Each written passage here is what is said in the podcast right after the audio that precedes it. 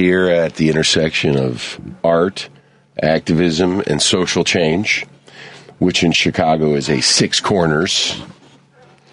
And uh, that was DJ Lady D, Collaboraction's board president, laying down a little intro. And um, we're here on WCPT, 820 AM, Chicago's progressive talk radio. We're also streaming live on the Facebook and WCPT.com and YouTube. And uh, you can get us in the very near future on Spotify and Apple Podcasts and everywhere else you get your digital stuff. I'm Anthony Moseley, Collaboraction's artistic director, and we have a very special show, Old Friends. Now, we all met- Longtime friends. Yeah. yeah, You guys have been friends for a long time too, you know. we have. We have. Well, it's funny, Nick, because Sandra posted a photo of uh, she and I from about what 25 years ago, Yes. and all the comments on the Facebook are. Oh my gosh, Sandra, you look exactly the same as you did back then. And the subtext. That's very kind. The subtext. well, and you know, you look the same too, mister. You do, yeah, Nick. you too. Come on. You two have been. You guys are sleeping in a Vampires. ice chamber or something. yeah. But me, I am. Um, I am. I'm. I'm. A, I'm a. I'm a method actor, and I'm currently playing the role. Oh yeah, show Nick of an artistic director. Oh, you still look the same, man. I do. I do. My mom told me that I. I look in that photo like a young Oh, dear. Jeff Bridges.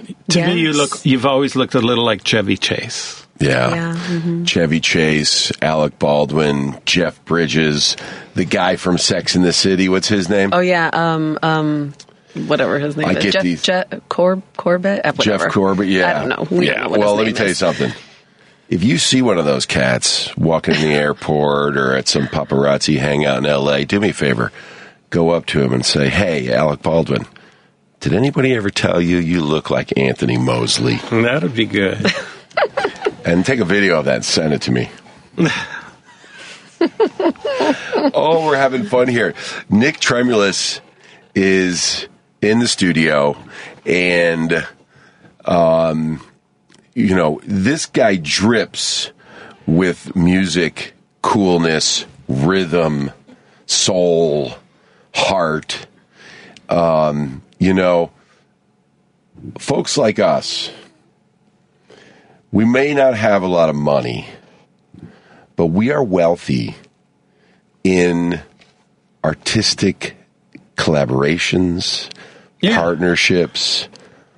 And God, you're a zillion. You're like the like the Mark Zuckerberg of musical. No, I ain't that, man. Please Yeah. don't Yeah, call don't me call that. Uh, uh, I mean, I, I, sorry, Steve Jobs. I Oh, mean, geez. I mean Oh, Gandhi. boy. I meant Gandhi. I meant Okay, Gandhi. that him I can take. He's all right. But you're what what a um, amazing Chicago career that you have built. Well, you know, it's it's all about.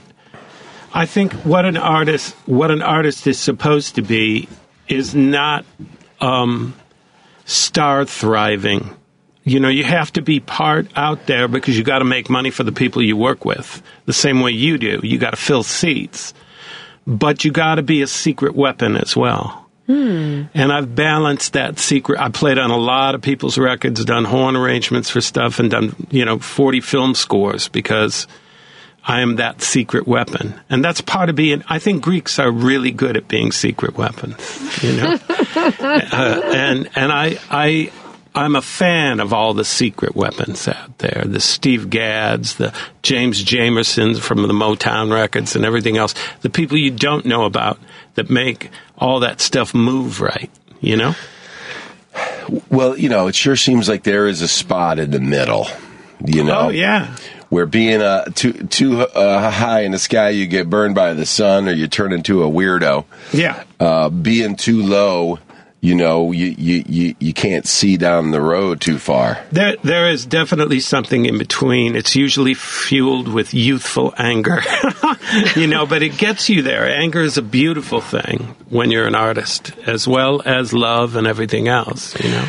So I I started, um, and and Carla Stillwell isn't here today. Uh, Frack, her cat, um, of the frickin' Frack cat couple in the Stillwell household is um, is not doing well.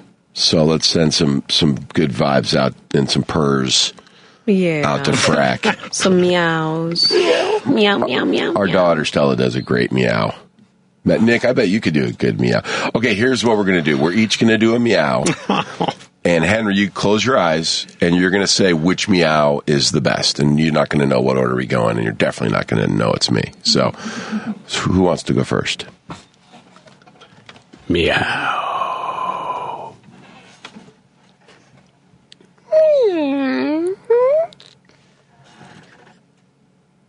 Meow. I would say the first one was definitely the most like ominous, like encompassing. So I would, you know, I'm partial to that one. That's because I'm terrified of all cats. They're all nuts. Yeah, but you, Nick's meow didn't even sound like a cat. It sounded like a cat, like is like a jazz musician who hangs out. Exactly. this, is, this, is, this is the content we Isn't that want. what a cat? I, I, I guess I got the wrong kind of cat in your description. But um, um, speaking of cats, uh, you know, uh, you know, you look, um, you know, of course, do a little research um, before um, these radio shows and kind of just look at stuff and all the various uh, versions of. There's like 75 or 80 bios for Nick Nicholas Tremulis on the internet. Yeah, it's it's kind of crazy. It's kind of crazy, isn't it? Yes, and Nick and I met um, working on To Kill a Mockingbird, That's right. Collaboraction's production in 2001, I think, It very well could have been. Yeah. or two. And No, it's um, 2001 because I was um, I wasn't drinking. That's when I quit drinking. So I remember that I was working and not drunk at the time. You know, and I remember it by that. Oh yeah, I remember every minute of that. well, and it was the one. It was the first um, one book, one city. Uh, where the Chicago Public Library picks a book and like everybody reads it. And Yeah. Nick, I don't know if you know this, but uh, Sandra is on the board of directors of the Chicago Public Library. I sure am. And look, you're so fancy now, both of you guys. Yeah, you fancy people. We're li- we are library people, and um, I used to really go to the library, like when I was having my first quarter life crisis in my early twenties. You know, it was like, Yeah, and now our daughter is a a bit of a library nerd. that's great. Yeah, I don't think I've ever been to one actually. they got all right. they got drink water fountains. You should check it out sometime. Okay. I've heard they're good. Yeah. Um, but um, but but that was that that show was uh, a a, a big show in in Collaboraction's history and my personal growth as a young director. And Nick um, wrote the original score from it. And what was the name of the track? Oh wait, you also did a song for my film. And um, I can't It remember was what it was called be. like something about getting home. Oh man! But I oh, just remember. homeboy. I just remember the, the, the music. The best way I could describe the music for To Kill a Mockingbird was like new stuff that you felt like you knew your whole life. Well, that isn't that what it always is when you write music. Is is is the first thing you think? Who am I plagiarizing? Mm. Because it sounds so familiar, and then you realize you're pro- you, if you're plagiarizing anything, it's your soul. You know, and that's if you're you know not specifically plagiarizing, but you're being influenced by something from your youth. I've written "Oh Susanna" so many times in my life, I can't believe it. Oh yeah. Because as a kid, I played it on the harmonica, right? Because you can play it on that. And then the words uh, by Stephen Foster, which are yeah, amazing. The sun so hot I froze to death. You know, that was that's that first sort of glimpse of Dylan-esque writing. You know, We used Nick- to sing that in fifth grade, I think. Now that you bring up your childhood, I'm so curious as to what is your first musical memory? Um, I, I've only been told this by my by my dad when he was still around. We were my parents wanted an adult. I didn't have too many kid things, and uh, we they were coming back from a movie that they took me to, which was The Pawnbroker, and I apparently was humming Quincy Jones' score. Wow. So that was the first thing. Now at two and a half, they took me to see Thelonious Monk. You know. Incredible. At which point I broke away from them, ran to the front of the stage, and started spinning like Monk did. You know, I can't remember that. Is this in Chicago? Uh, Ravinia, that was Ravinia. Ravinia. Yeah, but they used to go to Mr. Kelly's. I mean, they were friends with Lenny Bruce Wow. and and that whole bunch. They saw Marlon Brando do Streetcar on stage. You know, so I mean, they were hipsters. You know, I was just this weird little midget that they turned into a freak. You know. I mean, that's really it. You know, they, they wanted an adult. I swear, at least my dad did. He wanted somebody to stay up with him and watch Citizen Kane. And he would tell me why all the camera angles were revolutionary and, and, you know, play me jazz until I cried. because it sounded so weird to me at first. And then he taught me every, um, every standard so I could understand what was happening. And yeah, so my nursery rhymes were like Ellington, Thelonious Monk, uh, Machito records because he loved Latin music because he said the piano players were killer. And so that was, you know, that was the beginning of all that for me. Would you play us a little something so we could see how all that matured? You want something romantic or something? What, what do you want from me? What do you want from me, man? Man, I, I, I, I want you to play. I feel like I'll play this. Yes.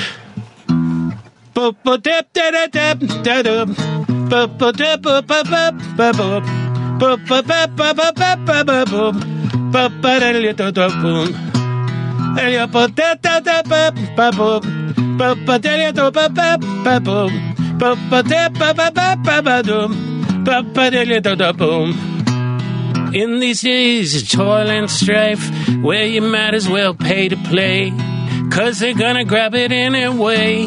That's the way that it is today. What's the use in what I got when my life is a vacant lot? Lord above, tell me what to do. Find a man that I can stick it to.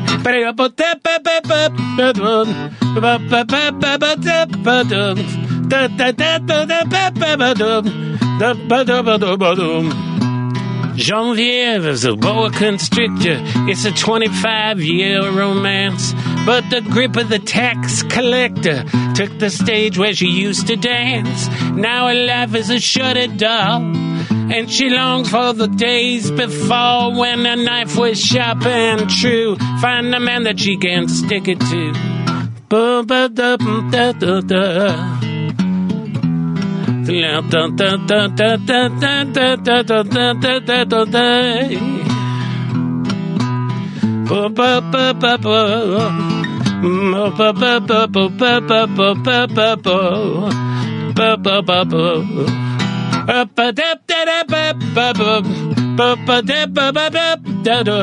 Ba ba da da da da bum. In the days of the ancient pharaohs, odds are you'd be hauling rocks. In the days of the pistoleros, odds are you'd be in a box. Cause when life's got you by the stones and trouble sticking to your bones, honey, the best thing that you can do, find a man that you can stick it to. Ba ba ba ba.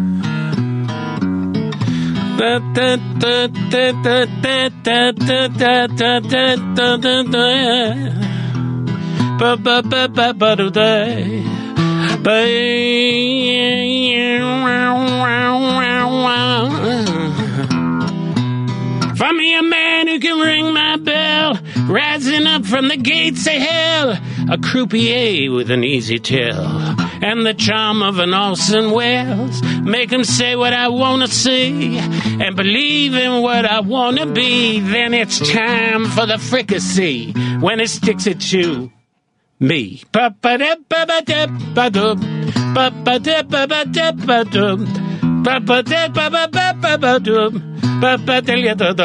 Aha.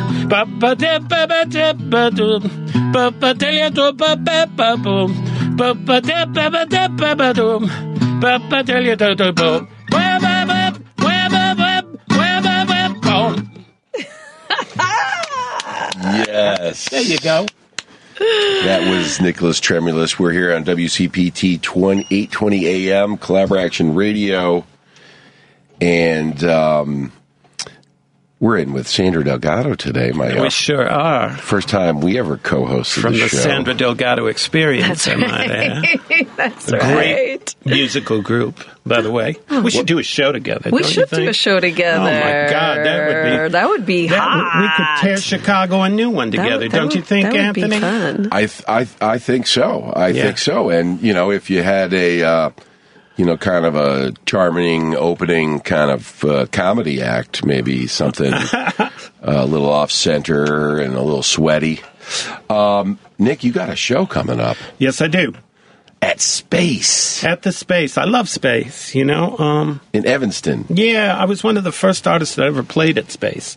Wow. And they had a different thing. They were trying the same things I was trying. I was doing subs- a subscriptionary one year song a week thing, thing called 52 Reasons. They were doing a subscriptory like thing for their their original idea was that. And so we just hit it off, me and Craig. Craig has since bought the Promontory, Promontory has bought Thalia Hall, and is owns the Salt Shed now. So he knows how to run a club and he gets the best booking agents. They're just the best. And best backstage. So that's Wednesday night, Yep. uh, November, no, this the day Wednesday, before right? Thanksgiving. Yeah. Pre tryptophan show. It's what we like to call it. You know, it's before you get that turkey and you want to lie in your face for the rest of the weekend. We'll be playing, right? And that's like the historically the night when all the college kids come back to their hometown. It's true. and hoot it up with all their old high school friends. I bet they won't be at Space on Wednesday, but they might. But we will be there. We will you be better there. be. Yeah, man. I got. A, I've got a lot of good friends like you. Some dignitaries like yourself. And I just want to make sure I get it on the record that I'm allowed to kind of dance and hoot and holler and make a spectacle. You can, you can. This is, you know, this is. Uh, I've arg- I argued with them about that. You know, I, um, just basically, I know you got seats and all that, but I, I make music for the bottom end as much as the top. You know, We we saw maybe more so, right? we saw Kahil El'Zabar there, Beautiful. and uh, we were up on the side of the room, like along the wall. We were doing the wall. He's my partner. I will not make a record without Kahil on it, and he feels the same way about me. You know. Well, you're both super freaks touched by some alien force. I don't know what how it happened. I don't know why you're not giving me any of the good stuff, but it it has it has it has I have caught a little a little secondhand alien talent. Oh off yeah, you yeah. Well, no, man. I mean, that's the way it's got to be, right? It you is. Know? It is. People don't, you know, you can teach a lot of people stuff, but uh, we have to respect the striking of lightning in our business. Some people get struck, and we can learn from those people. You yeah. know, Yeah. But there's talent and then there's masters. Yeah. And you get to a point where someone um, uh, like you and Kahil, uh, you know, it's like it, you just you touch the thing and it kind of sounds like it's meant to be touched. we you can know? we can do that. Kahil and I have our our, our biggest um, comparison that we can make of each other is we were both dyslexic, and that kind of kind of gears ourselves to making our ears super big and our vision super lousy in a way you know? Like because we always mess up letters and stuff. Like i gotta i gotta if i write something and i love to write um I have to check it about 22 times, you know, because I, I switch things around all the time. And he's that way with numbers, and we both know that about each other. Well, I'm it- so fascinated by process. Mm-hmm. And um, I know we have a lot of artists that listen to the radio show. And I'm just wondering, like, what have you noticed about your process perhaps changing over the years? Like, what, what, what have you learned um, about yourself as you're creating stuff? What's Well- become easier? What's become harder? You know, I always like to make it harder. I'm weird that way. Um, once I feel like I've mastered a certain way of writing, um, I throw it away and I start another way. Um, it's really just, there's two things. Um, part of it is just that, you know, my friend Peter Himmelman is a great songwriter and he teaches creativity to like corporate people sometimes. He comes mm-hmm. in and he says that there's a little voice inside us that's always judging us. And he says, let's call him Norm. and he says, the first thing you got to do is kill Norm. You know, you really got to just get what's in you out of you first. You know, whether it's cliched or whatever, but starting to learn to your inner voice that's going on. And the other thing is you just gotta, you, you've gotta be able to accept and love loneliness. Mm. You know, you have to really do that. It, it's not a party to write a song or write a book or write a play. It's no party. It's it's you alone with yourself. The other thing is the word innovation is about the big part of that word is in. If you if you go in, keep going in, go deeper and deeper. And if you can harness that thing way inside of yourself and put it to lyric, for example, everyone's going to feel like you wrote it for them. Oh, wow. So we try to say the things we can't say. Uh, photographers should try to photograph the things that people will never see, moments they'll never see.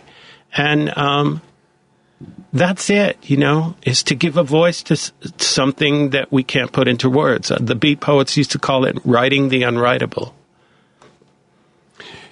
You remind me of something uh, our friend Dr. Marcus Robinson shared um, about the meaning of the word intimacy. Uh, intimacy. Into me you see. Yeah. that's pretty good. I Um, like that. Which is also, you know, like you said about innovation, and it's so important to, to not just go inside, but to forgive yourself while you're there and fall in love with who you've become. There'll never be a, a better you than you right now. And I do think we spend a lot of time beating ourselves up um, in this world, especially young people, and comparing ourselves to other people. Oh, sure. Um, but I got to tell you, if you're going to beat yourself up, write about beating yourself up. Get something out of it. I mean, I mean, you, I have plenty of regrets, and they make it into my songs. And I understand them from that. And that's why we write bridges and songs so that we can rise a little further above ourselves and explain it to the world, you Talk- know? t- uh, talk to us a little bit about the power of music as a agent of social change. There are times when it's more obvious um, because of certain catalysts. Uh, I'm talking about the late 60s where it was very focused, where every rock band playing was trying to write a Love Supreme by John Coltrane. You can hear it in Whipping Post. You can hear it in so many songs. They're all trying to catch that same fire. Um, having said that, we are a pop culture society, and pop culture was more focused and a bit more interestingly focused at the time. It is much harder now, especially for music, to affect social change to some extent. But comedians do it really well. Film does it really well. Um, and we can still we still try to do that. Um, I think now in music, because our persona is so much a part of our sale anymore, we don't just listen with our eyes closed anymore. We're always looking, and we have to kind of live it. You know, if I want to tell people that we should all get along, I should have a group that looks like it all gets along. You know, um, I dress to confound. I'm braiding my beard tomorrow. I don't want anybody to know who I am or where I'm from because I don't believe I'm from or who I'm, I don't believe I am anyone. And I don't believe anyone's anyone. You know, I'm a Sun Ra type. When you were talking about the alien, I totally understood why Sun Ra said he was from Mars because he couldn't possibly be from this Earth, you know? But I dress to confound. I, I, I speak to confound. you know, I ain't got the answers, but I can sure mess you up good. And I love that about myself, you know? teach us a little bit about about Curtis Mayfield, Oh my god. well, first off, Professor Nick. First off, you got to talk about the impressions. People get ready. There's a train coming. I'm a fool for you, which you should hear because it's the craziest six, eight time signature you've ever heard on a song.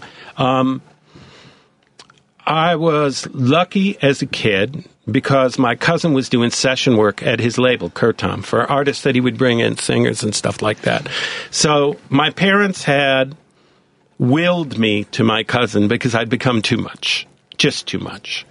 And so I, I can remember I probably had just gotten out of a very long court case and went to the Audy home, which was a place for troubled boys for but I was only there for a week. It was kind of a scared straight thing, which was probably only done to Whitey.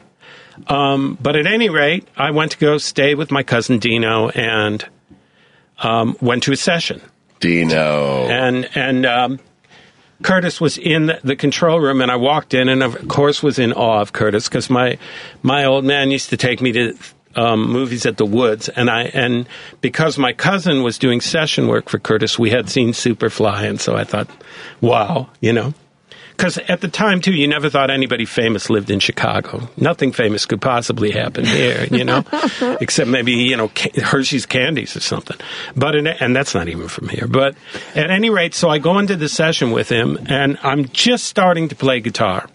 And so Curtis says, Who's this? And he goes, "This is uh, my nephew Nicky," you know, and uh, blah blah blah. And he goes, "What? Do you play an instrument, young man?" And I go, "I play guitar a little bit." You know, I'm like, he goes, "Why don't you go pick up my guitar over there and play a little?" Now Curtis Wow. tuned his guitar to the chords of his songs. He was very unorthodox in that way. He would just hear a chord he liked, would tune it, and bar that chord, you know? So here I was playing my little cowboy chords and bar chords trying to sound good. And he said, Well, that doesn't sound right. you know, it's messing with me. And so finally I went like this and I str- str- la- I, I, and I looked up at him and he said, and he was laughing and he said, I tune it my own special way. So then I grabbed the guitar after he said that and I played the opening chords to The Pusher Man from that soundtrack. Wow. And he grabbed me and showed me to the room and said, This is my little N right here.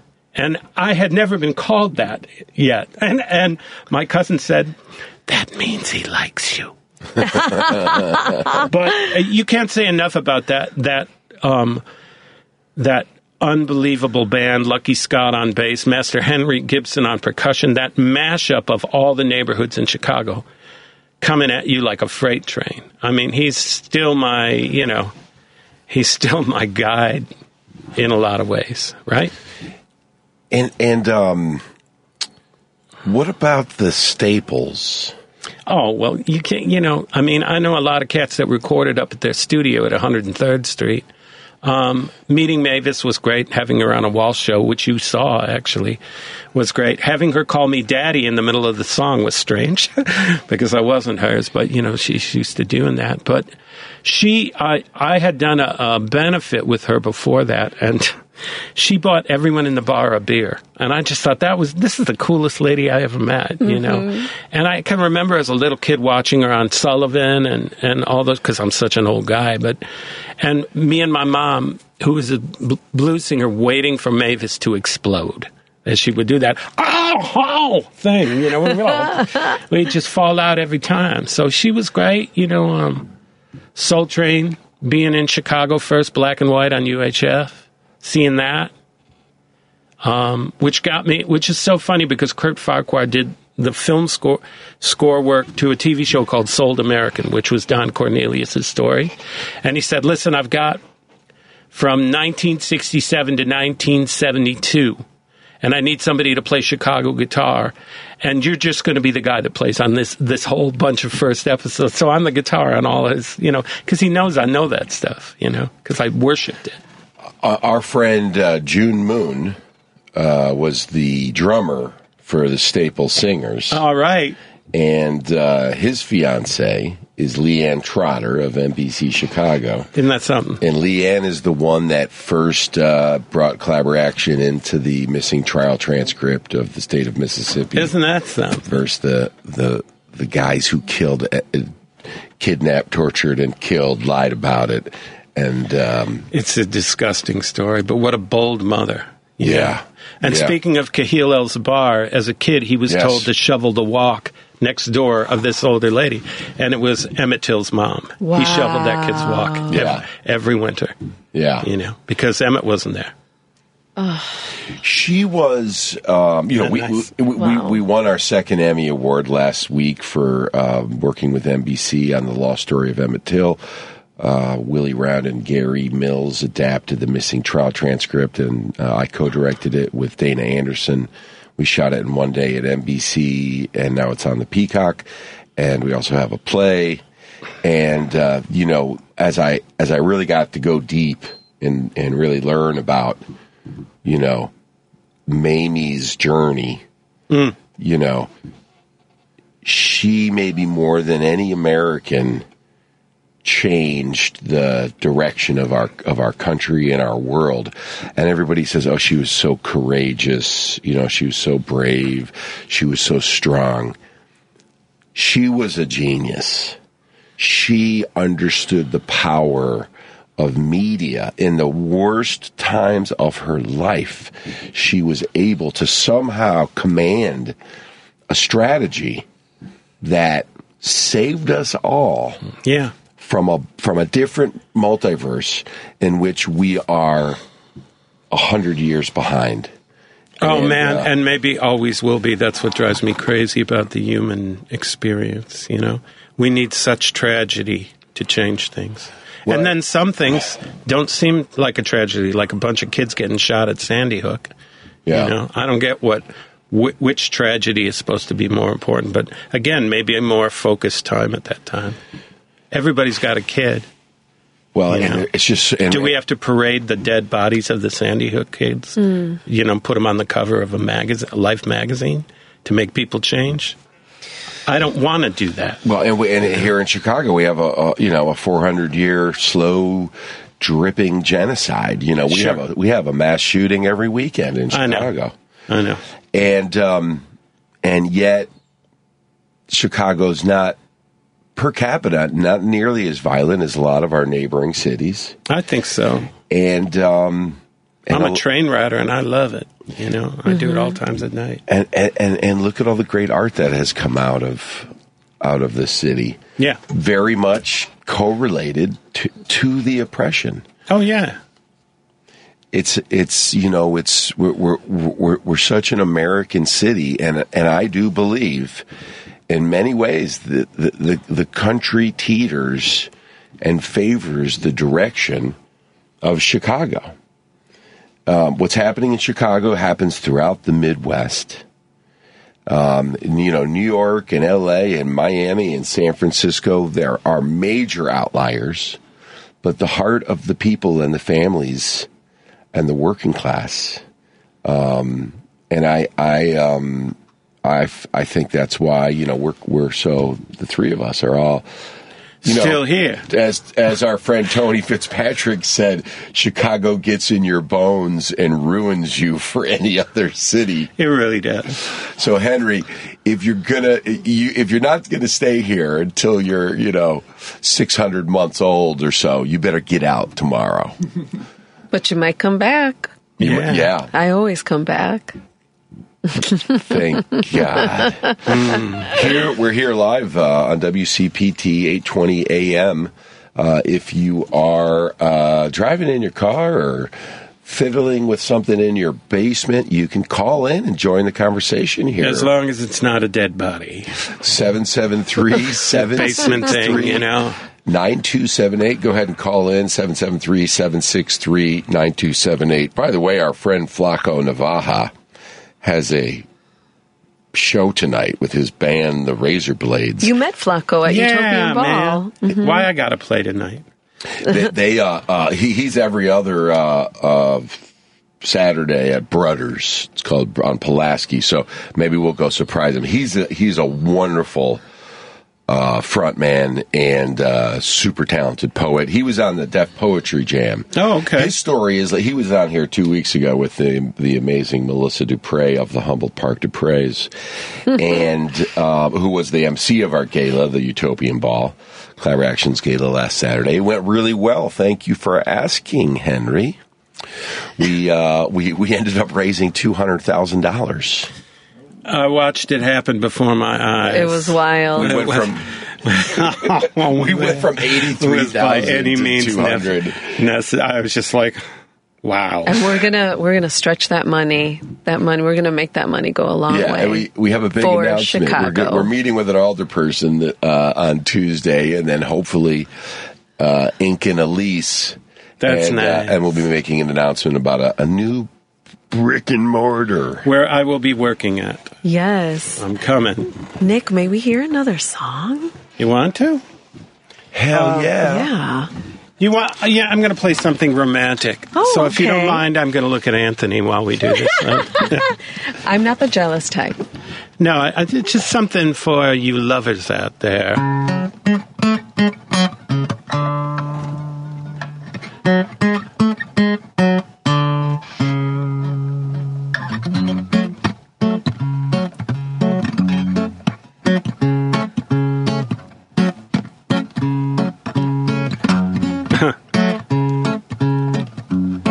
As I look back on all the years, it seems that troubles followed us from town to town, mile for mile.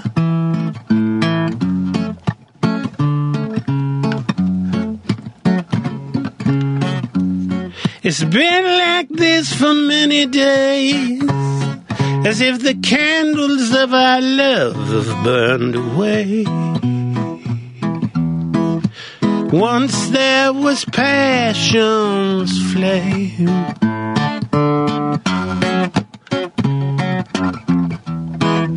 Now there is only bitter tears, a faded flower turning gray.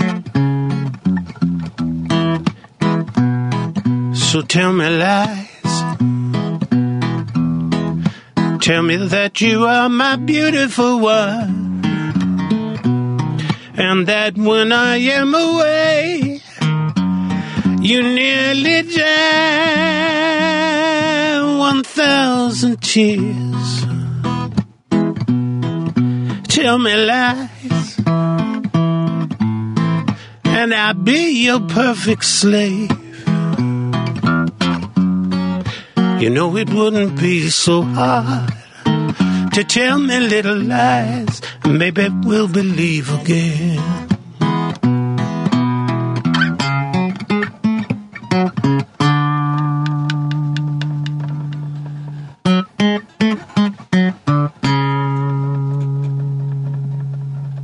Hmm.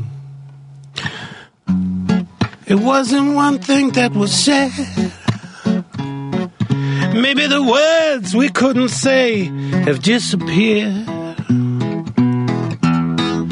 Lost by the hands of time. The take and never give.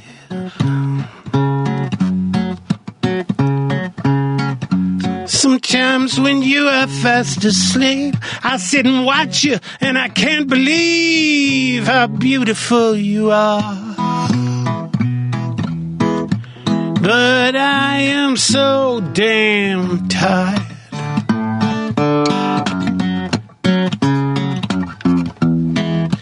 And I am so afraid to wake you up huh, and find that you don't even care.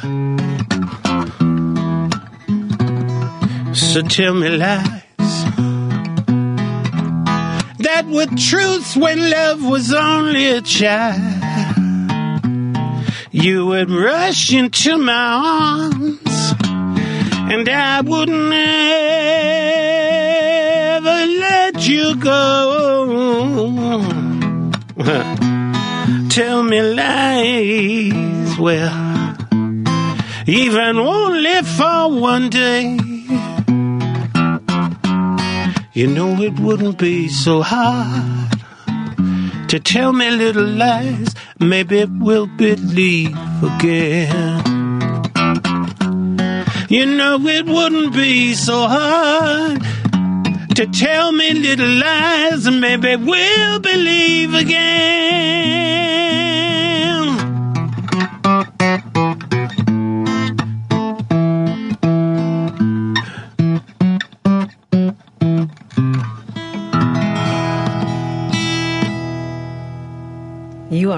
Poet. Oh my goodness. That's one of my favorites. It's I- nice. I played it for you guys because I've played it for you before. I love that. Do you know I song. played their wedding, folks?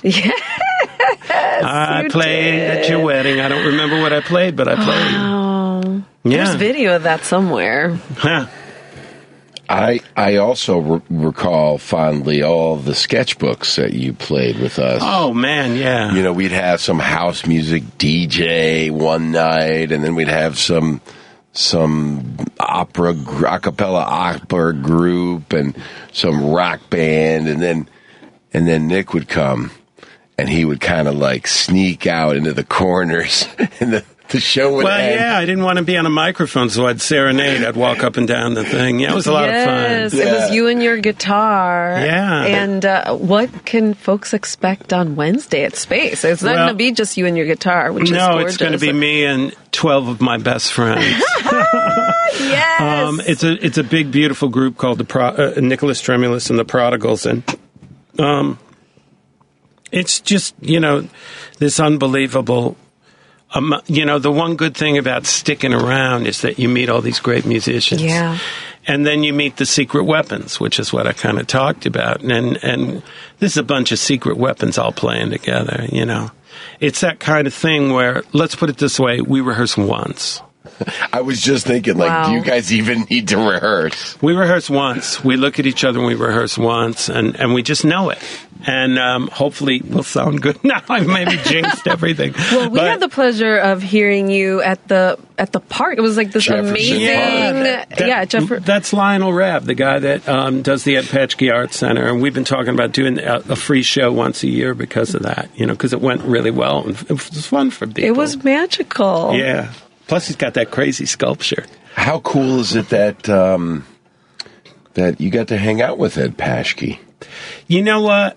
It's so funny because there was Ed Paschke.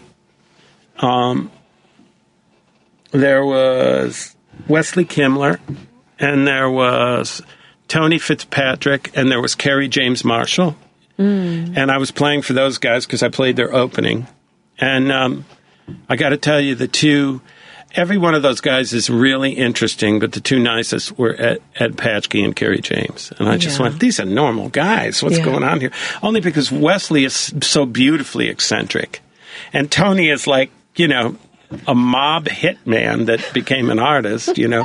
I mean, it's just like, you know, you feel like you're being, inf- you're potentially about to get beat up at the same time he's being really nice to you, you know. But, um, And Ed, yeah, Ed was just such a chill, nice Oh, guy yeah. for someone whose artwork was was super freakishly Yeah. wonderful and bizarre, and just like he was uh, also touched by the aliens. Oh, you know, For it's so, sure. it's so weird when you look at those paintings now. But I feel like um, that. Well, we we internet folk are so spoiled with color now.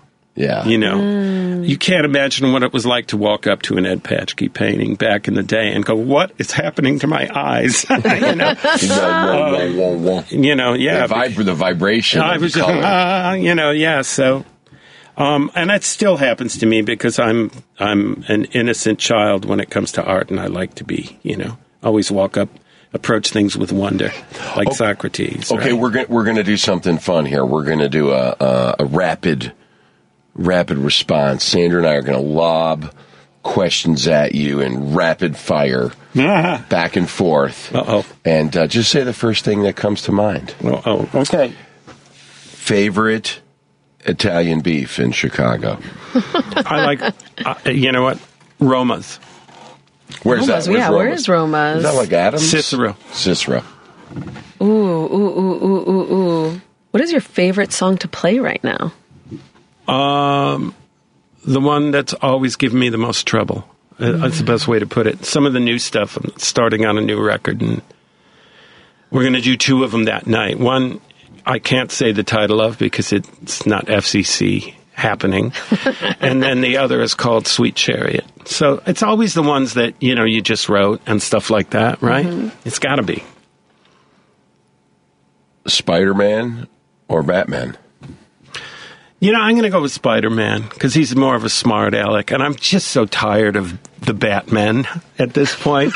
These brooding guys that, that are, you know, have more money than God, you know, Brooding guys with butlers. going out with with supermodels, and their life is so tortured. You know, And it was all the car and the suit, and you Yeah, know, I mean, yeah. I'm just done with all that at this point. Ooh, I want to hear about the last good hug you had. Memorable hug. Oh. God, there've been so many good ones. Nick's a hugger. We're huggers too. Yeah. It's a tribe.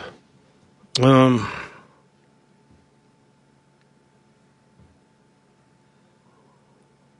It's gonna be good. I'll tell you what. I made a video for my piano album, mm-hmm. and in the middle of it, I hugged my family. Um, what's the name? It's called "Rain for Jane." Is the song. Uh, I cut it during the pandemic, and it's the last time I hugged my son. That's my hug. Apple pie or vanilla ice cream? I'm going to go with the pie. Ooh, ooh, oh man. Uh, uh, uh, uh, uh, uh, silk or denim? Silk. silk. Always silk. I haven't worn a pair of jeans in five years. I don't believe in blue jeans, you know? I think I feel like jeans have gone out of style. Everybody finally realized that they're not really comfortable. Well, right now I'm wearing. Are I'm, you um, wearing jeans, Henry? I, no, okay. I'm wearing Taiwanese fishing pants right now, and they're very comfortable. Those Taiwanese fishermen know how to how to have a nice time downstairs, you know? The Beatles or the Rolling Stones? Oh, the Beatles. You know, I mean, I, I, I've played with Keith Richards and we're friends. And Ronnie Wood and I are buddies. And we've all jammed and we've recorded together. And, um, but, um, if this generation, if Justin Bieber, let's go a little bit earlier, decided that he was going to teach you all about music for the next eight years, including Indian music, including Jimi Hendrix, including Steer You to Bob Dylan, including all these things, including Break the Color Lines in the South, you know. Um, if a pop artist did that right now, I would I would follow them. I would drink their bathwater. You know. That that um, Beatles um, studio uh, series that Peter Jackson put together that came out during the pandemic. It, th- you learn a lot, almost too much. See, Yeah. I loved it because I said I love process. I got so into it. Well, well the, the weird thing about it is, is that you realize that on pure musicianship, Paul McCartney was knocking him down like Oh, bowling yeah. pins at Yeah. that point. He's so much more talented musically. Well, and and just his, uh, I mean, he'd bringing his dreams into the studio. Yeah. You know, I mean, the guy was fishing Yeah. inside and filleting it. And, You you will notice though, and I will tell you this: they get good at that record when they decide to go away from the cameras. yeah. Yeah. And so that's really what they needed to be on their own for a minute. Also, interesting that the guy who's directing, who's talking like this the Yeah, whole time, yeah, yeah. that's Orson Welles' illegitimate son. Oh, wow. Do you know that? Wow. yeah. And the director of that film did the, it ended up being Peter Jackson, but originally, That's him who I'm talking about. oh, and he did the Rolling Stones um, Oh, no, no, no. live no. album, No. right? No. Another question. You're talking about the producer. Yeah. Okay. Yeah. One of them. Yeah. Glyn Johns, the guy who kept wearing coats that you want to punch in the face So, afterward. so I don't, I, you know, Oh, I- that I- guy, he's awful. yeah. wh- what what do you think of the Grateful Dead? I've tried so hard. Have you seen them live? No.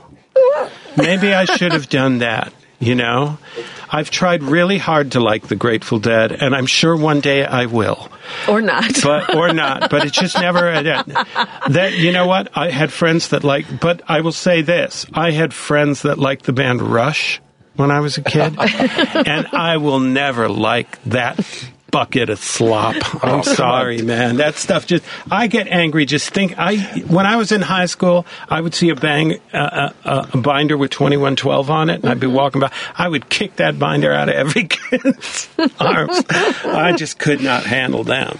But yeah, I, I can't. I, I know this. I mean, I'm a deadhead, and, and, and, and a lot of people I love and respect, uh, you know, just it can't go there.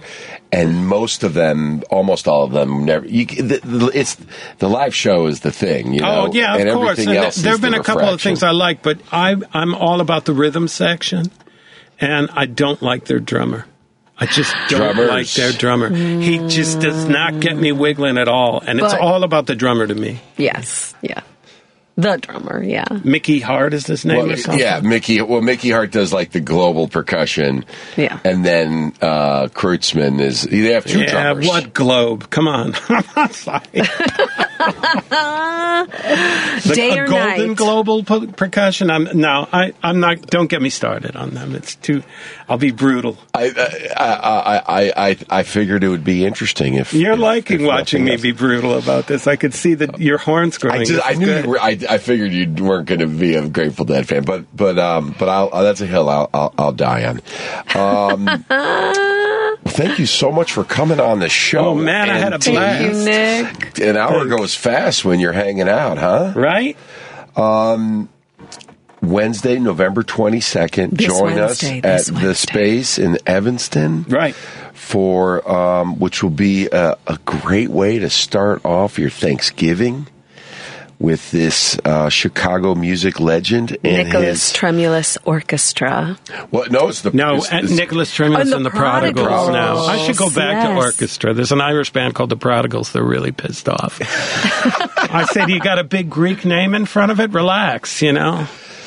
And then and then uh, Sandra Delgado Experience at Epiphany Center for the Arts, December December 8th. eighth. That's right. I'll be there. Here, a little Chicago history since we always do that. Um, this is where Fred Hampton's service was at the Epiphany. Really? Oh, wow. And Kahil El'Zabar, we bring him up again, Mm-hmm. was one a 19 year old African drummer at the time who played his Mm. his ceremony. Wow. And he was killed not too far from uh, Epiphany, actually, Yep. when um, sleeping. Wow. Thank you for Uh, sharing that. Police um, shot up his home and killed him, Murdered him. murdered him in, in, in, in the middle of the, the night. Ugh. What would have been bullets. a, uh, a, I mean, the impact that Hampton had on our country, um, you know, shortly after Mamie Till. Yeah. and and his life um, cut too short. Did you know that Mamie was invited to speak at the um, in D.C.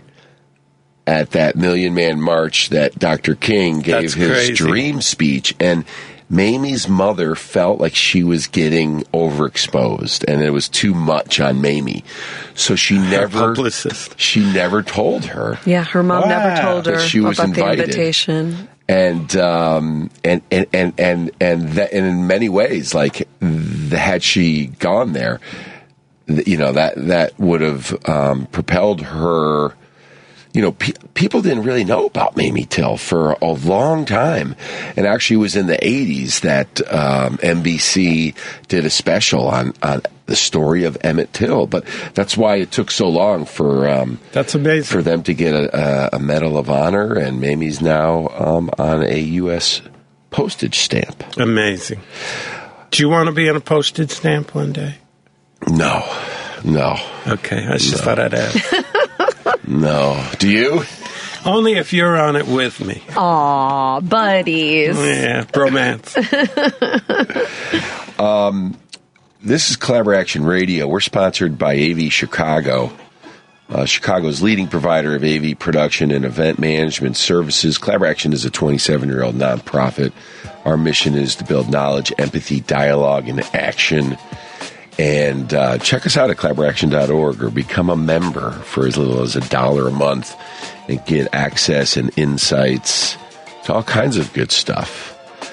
We will be here. Um, we have a special Thanksgiving show next week where we're going to be talking about colonizers, and uh, and, and um, you know we're we've been on air for six months now, Henry. Isn't that wild? That's amazing. Yeah, so we have lots of great shows. Go check them out at Spotify and have a nice Thanksgiving week. Thank you, Nick and Sandra. Thank you. Thank you. Thank you, Nick. Happy to be here anytime, man.